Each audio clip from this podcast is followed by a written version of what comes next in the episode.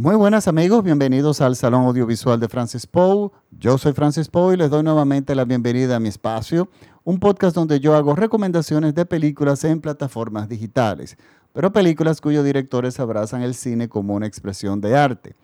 Para esta semana les traigo una recomendación de la plataforma de Netflix. Es una película chilena del año 2015 que se llama El Club.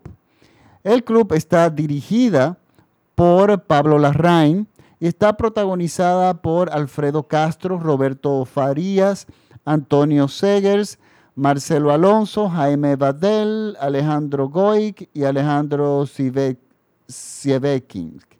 Miren, eh, Pablo Larraín es uno de los mejores directores actuales, no solamente de Chile, de Chile, yo diría de Latinoamérica o de cualquier otro lado. Realmente las películas que he visto de él realmente son fabulosas. Netflix tiene ahora mismo tres películas de él y créanme que es un director que hay que ver. Recientemente yo vi Tony Manero, una película dirigida por él que está en Netflix, que yo me la encontré formidable absolutamente formidable. Y esa película trata sobre un asesino en serie que personifica y vive de personificar a John Travolta en el año 77 78 en la película Saturday Night Fever, Fiebre Sábado por la Noche.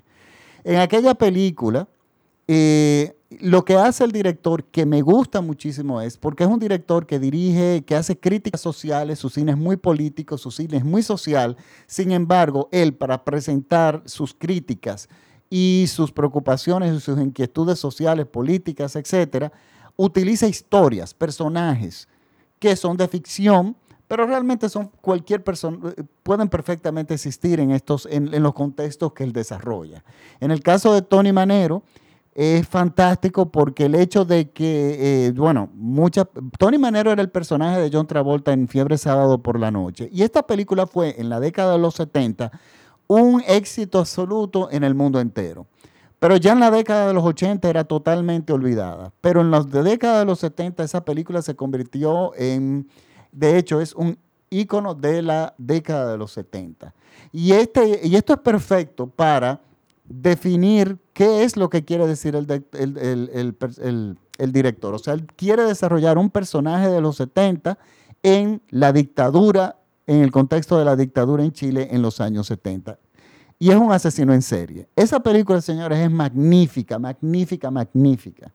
Y resulta que, bueno, he visto el club que no la había visto y finalmente está en Netflix. Y miren, señores, esta es una película que no va a perder vigencia nunca. Esto es una de las mejores películas definitivamente que yo he visto este año en las plataformas digitales. ¿Y qué es el club? ¿De qué trata el club? Miren, yo, eh, el club es una película, inicia, tengo que hablarle un poco de cómo se va desarrollando. La película, nosotros vemos una serie de imágenes que no están acompañadas prácticamente de diálogos, pero sí vemos un grupo de hombres que está retirado en una casa muy hermosa con vista al mar, con un huerto, eh, que tienen muy buena calidad de vida, que tienen un asistente, entendemos que es una, chica que como que se encarga de, atenderlos, y uno puede asumir que es una casa de hombres retirados o un grupo de amigos que se, se, mudó, se mudaron juntos. Ellos tienen, crían animales, eh, perros de los galdos, eh, galgos, creo que se llaman los perros de carrera, eh, este perro gana mucho dinero, ellos se repiten, ganando competencias, pues ellos se reparten ese dinero y viven muy bien. Pero prontamente nos damos cuenta es que es un retiro de sacerdotes. Pero vemos que no practican, no tienen mucha rutina religiosa, no tienen esa, están bastante, digamos, con sueltos, holgados, eh, libres, o sea, no tienen esas disciplinas tan rígidas y evidentemente están retirados. Eh, resulta que este grupo de personas son curas y sacerdotes que han sido retirados de la iglesia, la iglesia los retira ya con cierta edad, no pueden ejercer por haber sido criminales, violadores, pederastas, asesinos, de alguna forma u otra. Entonces la iglesia los simplemente los quita del medio, no los somete a la justicia y simplemente los retira a vivir una vida que supuestamente para la iglesia lo define como penitencia y oración Y ya para la iglesia eso es suficiente. Entonces tenemos este grupo de criminales que viven una vida realmente holgada. Todo cambia y el agua se le ensucia cuando como parte del caldo de miseria que sale de este tipo de personas, de convivir juntos, ocurre una muerte. Y envían a una persona joven de la iglesia a investigar qué fue lo que pasó. Y llega un joven bastante moderno, psicólogo con bastantes títulos universitarios, que aparenta tener muchísima competencia eh, se ve que está muy bien pagado porque llega en muy buen carro. Y entonces, y viene con jerarquía, o sea, él viene con poder a instalarse en esta casa, a investigar qué fue lo que pasó. La llegada de esta persona empieza a alterar la existencia de, las de estos criminales que viven ahí adentro, entre paréntesis en oración y en penitencia, y les empieza a molestar que viene una persona no solamente a poner órdenes, a dar órdenes, sino que empieza a hacer preguntas. Muchas preguntas. Pero, ¿qué pasa? Empieza a hacer preguntas, empieza a hacer preguntas, pero él conoce el expediente de cada uno de ellos. O sea, estamos claros de que la mayoría de ellos están por, eh, por ser curas pederastas, de haber violado niños. Tenemos, hay uno de los personajes que fue un cura que era militar, y este eh, militar era el que hacía las confesiones a los asesinos, militares asesinos de la dictadura en Chile. Y él sabía dónde estaban los muertos, él sabía dónde estaban las fosas comunes, sabía, sabía, manejaba toda esa información y sin embargo guardaba absolutamente silencio. O sea, es una persona, un criminal, o sea, estamos hablando de, un genocida que está retirado con grandes... Eh, eh, con grandes eh, beneficios. Y uno le choca cuando este personaje, por supuesto, me chocó mucho porque estamos hablando de un militar que es sacerdote y que se guarda todos estos crímenes, que recibe la información de todos estos crímenes porque los militares se confesaban donde él. Y eso es una contradicción, o sea, los asesinos de una dictadura, que en su gran parte son los militares, son entonces personas cristianas y van y se confiesan. Y ahí lo dejan todo. O sea, ya me confesé, puedo seguir matando. Entonces, como algo nuevo. Y esto es, no es nada raro. En mi país, el dictador eh, Rafael Leonidas Trujillo, las fotos llueven él recibiendo bendiciones de los, de los, de los monseñores, de los curas, de los obispos, de todo el mundo de la Iglesia Católica, de la alta jerarquía. Y hay millones de fotos de él rezando a todos los santos que ustedes se pueden imaginar. Pero entonces, ¿qué hace interesante el director, cómo él se maneja. Este director, como yo dije, creo que le dije antes, él utiliza situaciones, eh, personajes para crear analogías políticas. O sea, él representa las miserias políticas eh, a través de, esos personajes sin necesariamente hacer una historia política, buscando específicamente un personaje histórico que de repente sería más fácil. ¿Por qué él, lo hace de esta forma? Porque definitivamente le gusta hacer cine. El cine también es drama, no necesariamente tiene que ser un documental o una película biográfica. Y de hecho sería más fácil para él de narrarlo en esta forma y se enriquece más la, la narrativa cinematográfica cuando se utilizan las analogías. Y una analogía maravillosa que utiliza el director aquí es la analogía entre las dictaduras y las iglesias. O sea, una cosa que tienen en común las dictadoras y las iglesias es que no importa, y es lo que él plantea aquí, qué aberrante sea el hecho, qué tan criminal sea el hecho. Lo importante no es el hecho que se sepa, el, eh, perdón, que, se, que pase, que la violación pase, que el crimen pase, que el genocidio pase. Ese no es el problema, el problema es que se sepa. Y tanto las dictaduras como la iglesia invierten recursos y trabajan para que eso no salga a la luz. Y de alguna forma están todos tranquilos. Y esa es una, y esa y muchísimas analogías el director lo presenta aquí. Y yo siempre, siempre he dicho que en los países de América Latina, la falta de los derechos, del entendimiento de los derechos humanos, por los cuales las dictaduras eh, por la falta de ese entendimiento, las dictaduras escalan y cogen y, toman el poder y dominan por muchísimo tiempo, es esa cultura que existe, que tiene un origen cristiano, de no importa lo que pase, si lo importante es que no se sepa. Donde se bajan, eh, se bajan líneas, donde se bajan órdenes y no se cuestionan, simplemente se obedecen. Entonces, esa neutralidad de la persona como ente, como, como persona, que no tienes posibilidad de pensar, que tú tienes que entregar tu, tu, cabeza todos los días cuando sales a la casa y la recoges cuando llegas, porque tú cuando sales a la casa, a calle no puedes pensar y no puedes tener un, un pensamiento racional. Es lo que el director plantea aquí. Estos curas son criminales. Y son criminales que están escondidos, porque el problema de la iglesia no es que fueran criminales, sino que no estuvieran en la luz pública. Porque lo que le importaba era, es la apariencia.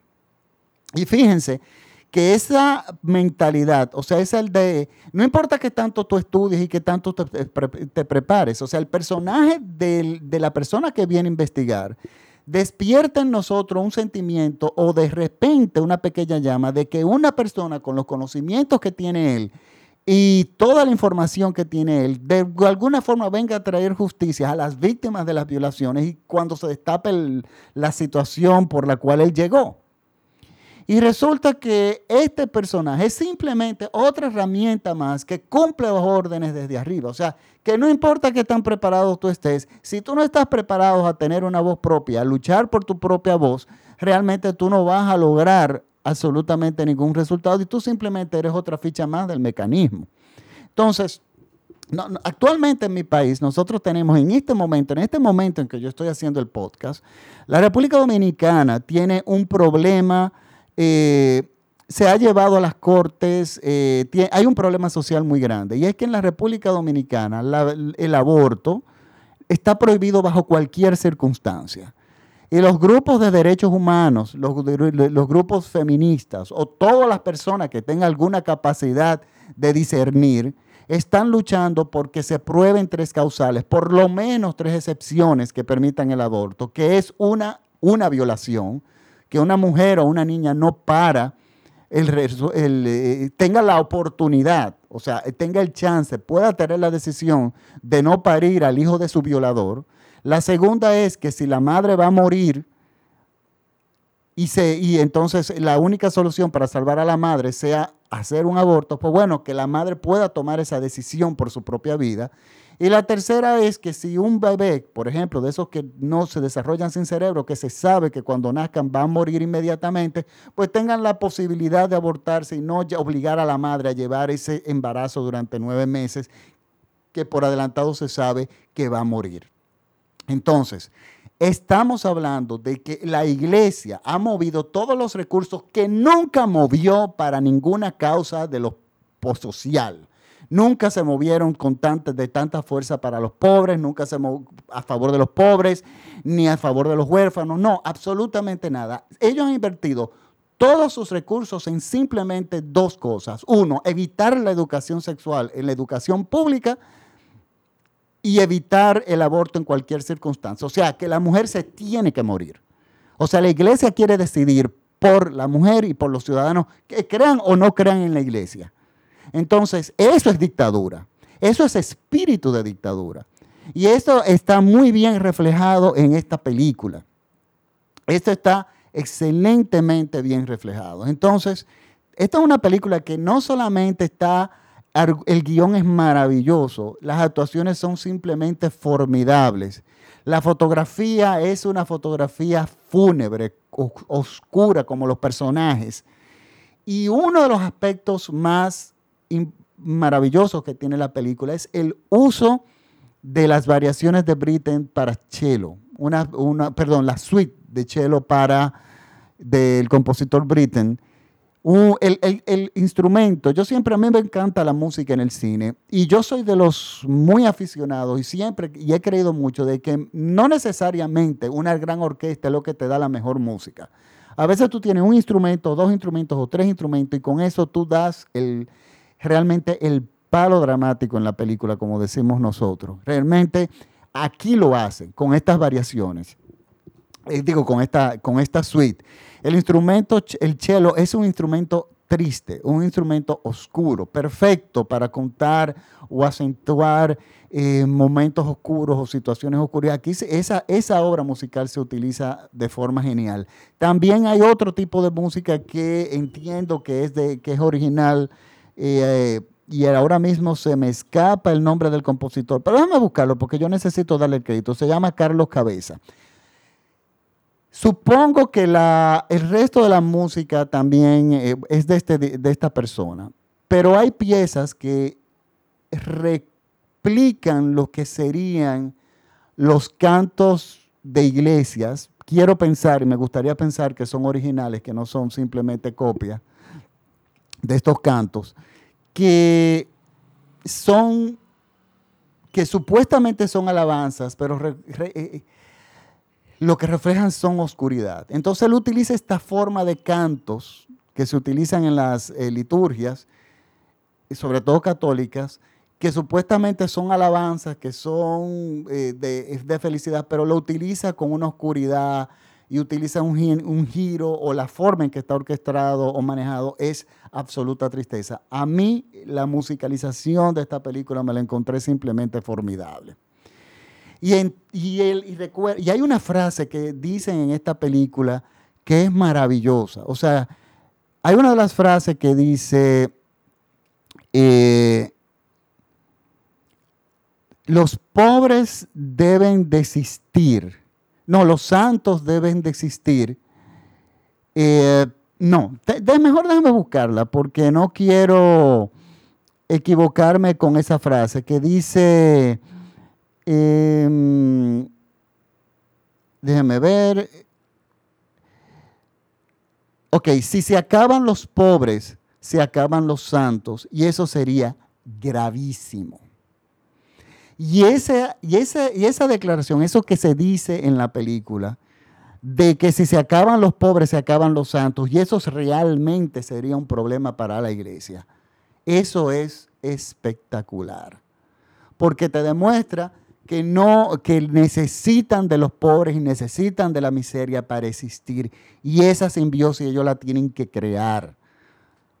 Y claro, ¿cómo, ¿qué se crea? Con la miseria de, y, qué, y cómo se refleja en la película por la miseria de estos, de estos sacerdotes, que son a todos estos racistas, criminales, pedófilos. O sea, la, y sin embargo son premiados con la oración y con la penitencia viviendo un, estilo de vida de lujo muy probablemente, probablemente pagado por eh, el Estado chileno y por el pueblo chileno que paga los impuestos como, lo que, como pasa en mi país realmente.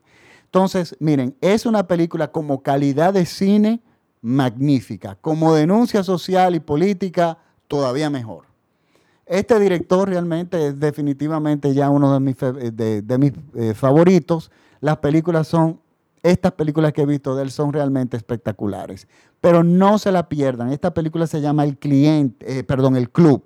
Y realmente es lo que es la película. La película es simplemente un club de amigos que ellos se reúnen y, ellos viven como si estuvieran en, una casa de retiro fabulosa a orillas del mar. Y la iglesia resuelve los problemas criminales con oraciones y penitencia y punto. Crea usted o no en eso. Entonces, eh, la película es realmente espectacular. Yo los invito a verlos. Les recuerdo que este podcast es escuchado en todo México vía radiola.com.mx. Y este, yo voy a colgar, y bueno, me pueden seguir en mis redes, en arroba en Instagram y en Twitter, donde yo hago recomendaciones de películas porque no necesariamente yo le vaya a hacer el podcast. Y también me pueden seguir en, mi página de Facebook, el Salón Audiovisual de Francis Poe, en Facebook, que ahí yo no solamente cuelgo mis podcasts, sino eh, material que a ustedes les pueda interesar del cine, ya sea artículos, los enlaces a las películas en Netflix y también en eh, eh, documentales o información en el, del cine en general, pero siempre inclinado en un cine que sea arte, que busque decir algo, que sea realmente un cine de contenido. Esta es una película de esas. Les recuerdo que Eh, bueno, bueno, ya saben, me pueden seguir en todas las plataformas de podcast, ya sea en Spotify, en Google Podcast, en Apple Podcast. Simplemente escriben en Google el Salón Audiovisual de Francis Poe y pueden tienen ahí ya bastantes películas por la cual, de las cuales ustedes pueden elegir escuchar. Bueno, escuchan el podcast y eligen, deciden si, le, si les apetece escucharlo, perdón, ver la película, pero esas películas están en plataformas digitales disponibles. Bueno, Ahora sí me despido. Recuerden que esta película está en Netflix. Y nada, un eh, chao y hasta la próxima semana aquí en el, nos vemos nuevamente aquí en el Salón Audiovisual de Francis Poe. Chao.